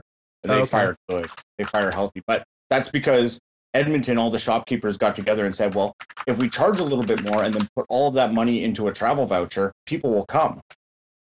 yeah you have to kind of juice the prize pool Yeah, that's what they do. well, they juice the prize pool, but they juice the entry fees. Like fuck, our GPT entry fees are almost the same as GP Toronto. Oh. Holy fuck. I, I would never play in one of those. But I get a plane ticket. I so guess all of a sudden it makes a lot more sense and the prizes are juiced with it. Like it's Jesus. All right. So moving on. Uh, we are about at the end. So I do wanted to I did want to remind everybody we do still have an ongoing contest. The uh, short story contest what's for that contest? GP Toronto. Basically, they I'm going to list off all the elements. We are uh, doing the contest is you use it's a writing prompt. So you use these prompts to write a cool, funny story, and then we'll read it on the live stream in Toronto and dramatically. And Jeremy seems to want to do movie scenes so bad, so we'll give him some opportunity to voice act. Yes. But uh, so the your protagonists for this story are Guttersnipe and Glen Elendra pranksters. Okay. Their weapons or tools or the two pieces of equipment they have are a wand of Ith and an amulet of Quoz. Their antagonist is Mangara of Corondor, and they have to stop him from emptying the pits. So yeah, all, all of that is up for grabs, and you get bonus points for whole natural inclusions of other magic cards and all that. So yeah, comment on any of the episodes leading up to Toronto, or email them to me at mattjmendoza at gmail.com. Sweet. Woo! we made it. Yeah, that's we did. Well, we um we are very soon to have some big uh, party information forthcoming. I believe we should have that hopefully hammered out by the time this actually goes live. So if we do, it will be in the show notes. That's exciting. Yeah. Uh, Saturday night, GP Toronto party, party time, party down. The look karaoke and a pile of fucking booze. It will be amazeballs. So come on out and party it up with us. It'll be the first time that we will all actually be together in the same spot, and uh, I'm I'm not really sure how to handle it. I'm I'm I'm unsure. I'm unsure if my liver is ready. Very poorly. I'm sure you'll handle it very poorly, and Sure will. probably mostly inappropriate. Appropriately. Oh, definitely inappropriate. I don't I don't think that was even a question. Yeah. The question really is going to be how many drinks is it going to take Jay to start crying? Like that. Oh man. If I make it, so right now we didn't really talk about this on the show. I'm pretty close to making it. Uh, but I'm gonna like sell some stuff to try to help us out and get some more money and get some stuff going on because I'm sure Matt and I are gonna want to eat while we're there. So if I make it there, it'll probably take like two beers and I'll be crying because I'll be like, "Oh my god, I made it to GP and I got to see Scotty," which I haven't seen Scotty since my wedding, by the way. Yep, yep. So there's that. I haven't seen KYT since my wedding either. Nope. And, Are you uh, sure? know, Haven't I seen you like in passing at the airport twice? well, that doesn't count, Oh, okay. right? Sure.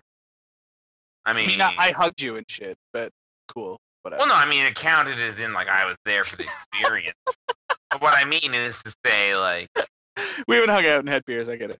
Yeah, By the way, I'm so not carrying your ass out of the bathroom. this time. oh yeah, you tried to fucking strangle me with a bathtub, so It was, I don't think I owe you anything. it is still really funny. I still the sound of that is hilarious. It will it will forever haunt my eardrums. Yeah, Yes. Ah. it's good. So if you want to be part of these fun times in PP Toronto, I would love it if you would buy some of my magic cards so that I could go there and hang out with you. Or uh, I was also going to take this opportunity. to Oh, go- just give us free money. the Yeah, GoFundMe is still live. Uh, we definitely would appreciate any donations you can make. Uh, we are uh, both we we have passed the point where Jay and I can purchase our plane tickets. We have not passed the point where Jay can comfortably miss enough work to to make his stay uh, not harmful to his living situation, and we definitely, with all the conversations that we've had over the last couple weeks about life magic balance, we definitely want to make sure that that is taken care of. Because uh, you know, I we understand, Jay. We we we understand. Things are tight. Well, you know, we just want to make sure that while I'm there, I mean, while I'm trying to lose weight right now with this sweet diet that's working, I also would like to, you know, just be able to eat and hang out and drink beers with people that are there because they're going to want to do that stuff. So, you know, uh, it would be sweet to be able to do that. I mean, if not, whatever, then Jeremy and Matt and the rest of the A team can reap the rewards of the GoFundMe that I will miss out on. But, you know, whatever. It's not, But, like, By reap the rewards, you mean cover Jeremy's costs. yeah, that's reaping like- rewards, is it not? Right now, You we can't even get Jay from the airport to the condo. Yeah, Like, that's what we're working ma- on. we're yeah, it's it- tight. Basically, it's tight. We we're still we don't have a whole lot of buffer room, but we're going. We're basically trying to cut corners and uh, do whatever we can. You know, we we're we're Yeah. uh And remember, the GoFundMe isn't just donating. We got Oh, yeah. sick raffle Yeah, prizes. mention, you put twenty five dollars in the pot, you probably will win something because again, our donation or our, our tickets sold versus our prizes is probably like a one point one or one point two to one ratio. Also, I'll go as far as to say that I will make it like Fiverr.com. That's with two R's, by the way. So, for those of you not familiar with Fiverr.com, it's like this weird website that Matt Mendoza really hates for some reason, where you could pay somebody like five dollars to do something. And now it's kind of like GoFundMe in that like it's like all these weird, shitty businesses are on there now. But before it used to be just like, hey, I'll pay five dollars to eat stick of butter, and then someone would, or I'll pay five dollars to sing me a song because I'm sad, or whatever. edit a I- photo, for example. Yeah, yeah, sure, yeah. So I would like to go as far as to say that. So for twenty five dollars, you get entry into for each twenty five dollars, you get an entry into this uh, sweet prize pool, which we're just going to constantly keep adding things to. Um, so if you donate fifty dollars, for example, that's two entries. Just so you know, because some people are like twenty five dollars and up is one entry. No, no, no, no. Every twenty five dollars an entry. But for anything you know, five dollars enough. If you don't want to give twenty five, but you want to give five dollars maybe just to help me out, uh, you can fiver me. You can tell me to do something, and I'll probably do it. I mean, different levels of things. I mean, I'm not going to eat a spider or a dog turd for five dollars. But for uh, twenty five dollars, for twenty Maybe. dollars, I mean, dog turds can't be that bad. You know. Fuck, the other day I went to my my mother-in-law, or sorry, my stepmom's birthday, and hadn't eaten carbs in like forever. Had a burger for dinner because we went out for burgers, which fucking made me shit so bad, and it was like that hard shit, like heroin. Oh yeah. And then, of course, I flushed the toilet. Did the courtesy flush because I'm at someone else's house. Didn't want to clog the toilet. The shit is so hard it clogs the toilet. And it's like my parents' house, so I don't want to like tell them that I clogged their toilet. And there's no fucking plumbing, or I mean plunger in the entire house. and I'm 31 now. I'm over it. I just fucking stuck my hand right down there and fucking Oh, no. like that. And that was for no money. That was Jay, was- you are ready to be a dad. that was for free. Actually, that's also that party and that moment is also when I decided that I'm now ready to have kids and I came home. with children. Yeah, absolutely. You are totally ready to be a dad based on that story alone. Yeah, that's what I. That's kind of what happened. I had like an existential moment where I just said, you know what, like my shit, whatever, and I just fucking yeah. For you. and look yeah, at that. just- You didn't just- even have to donate to the That's- GoFundMe to get right. a complimentary shit story From Jay. me. that Well- involved himself. Huh. That's So, value. yeah. So yeah, if you think you the the A team gives you value, we definitely would love uh would love your donations. It really goes it will go a long way to helping make this awesome. Um, and like I said, reach out to the condo and make sure they got a plunger. Yeah, Yeah. Yeah, and like I Fuck said, it. you know, we have a high goal, and if we any any money that we excess, it, it all it's all going. You know, if we get excess money, it's all going to charity. Where we, you know, we definitely want to support gamers helping gamers, and um, you know, we're giving a lot back to you guys. So, you know, feel free to uh, be generous. Expedition, absolutely. Verdant Catacomb, Expedition, what was that? a Hallowed Fountain or what was it? Uh, Uh, sacred, uh, The green white one. Yeah, Temple Garden, Temple Garden. Yep. Temple Garden. sweet. Goes right some into the zoo super decks. sweet X-wing minis. Some, I don't know. I think we had a playmat. Yeah, Yeah, there's lots yeah. of stuff on there. Lots of stuff. And if you have any ideas, like if you want to see something, uh, you know, if you're like, hey, would you guys do this for whatever? I'd be like, yeah, totally. Uh, also, shout out to Kim Ho for like coming back and just doing a second donation. Doubles Yeah, himself. that was up on the awesome. list. Wow, didn't Yeah. you really? Yeah, because Kim Ho rocks. Awesome. Oh, Nice. Nice. yeah, that's awesome. But you know what? Kim. He sees value. That's what this is. That's a value donation. Because that's For like sure. two more tickets, and I'm going to win a bunch of stuff. Like that's a guy who he understands. He sees what's going on here. Yeah, totally. Yeah, Alrighty. that was A Team uh, 273. Scotty, thanks for being on and uh, uh, helping us with all our Toronto stuff. Happy to do it. Coming to my house, the least I can do is lay out the welcome mat. or be the welcome mat Saturday night. Oh, I don't know. I There's a mean, lot. There's a lot of people.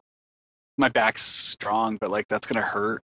well, you're going to be so drunk you're just not Did going we to feel talk? it. Did you guys? Did we talk about the party the, on the show? Uh, we're hoping that we'll have an announcement all laid out for you in the show notes. Um, Boom. This goes live.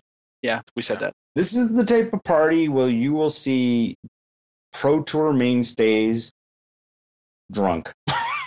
We um, yeah, we did a real good job with the party in uh at the the first one that we ever did, and it's in the spirit of that that I'm trying to get this one set up. So Yeah. I have- Absolutely. I have high hopes. I have high hopes and uh, and high expectations. Now, now the one thing to note is that if you are going to be coming to this party, you should be ready to uh, shell out for the booze because it's going to be well worth it and just uh, having a good time. So, you want to come and just check it out? That's cool. Buy some other people drinks if you don't drink. Do that. Be if good- you're American, it's Canadian dollars. That's Yeah. like an 80% dis- uh, 20% discount on everything. Yeah. It's awesome. yeah, and yeah, the you beer's get like twenty percent off and eighty percent more booze in your beer. bingo. Yep, it's the 80-20 rule as we call it. Nailed it. Nice. Well, thanks Um, for having me, boys. I will uh, come back anytime. Oh, Uh, b- before you go, Scotty, Avery took a shot at his man, his old man, in the comments. Okay. Isn't that freaking awesome? It was pretty sweet. What? That he's like finally old enough to actually type on a keyboard, or that Kyle let him? Oh.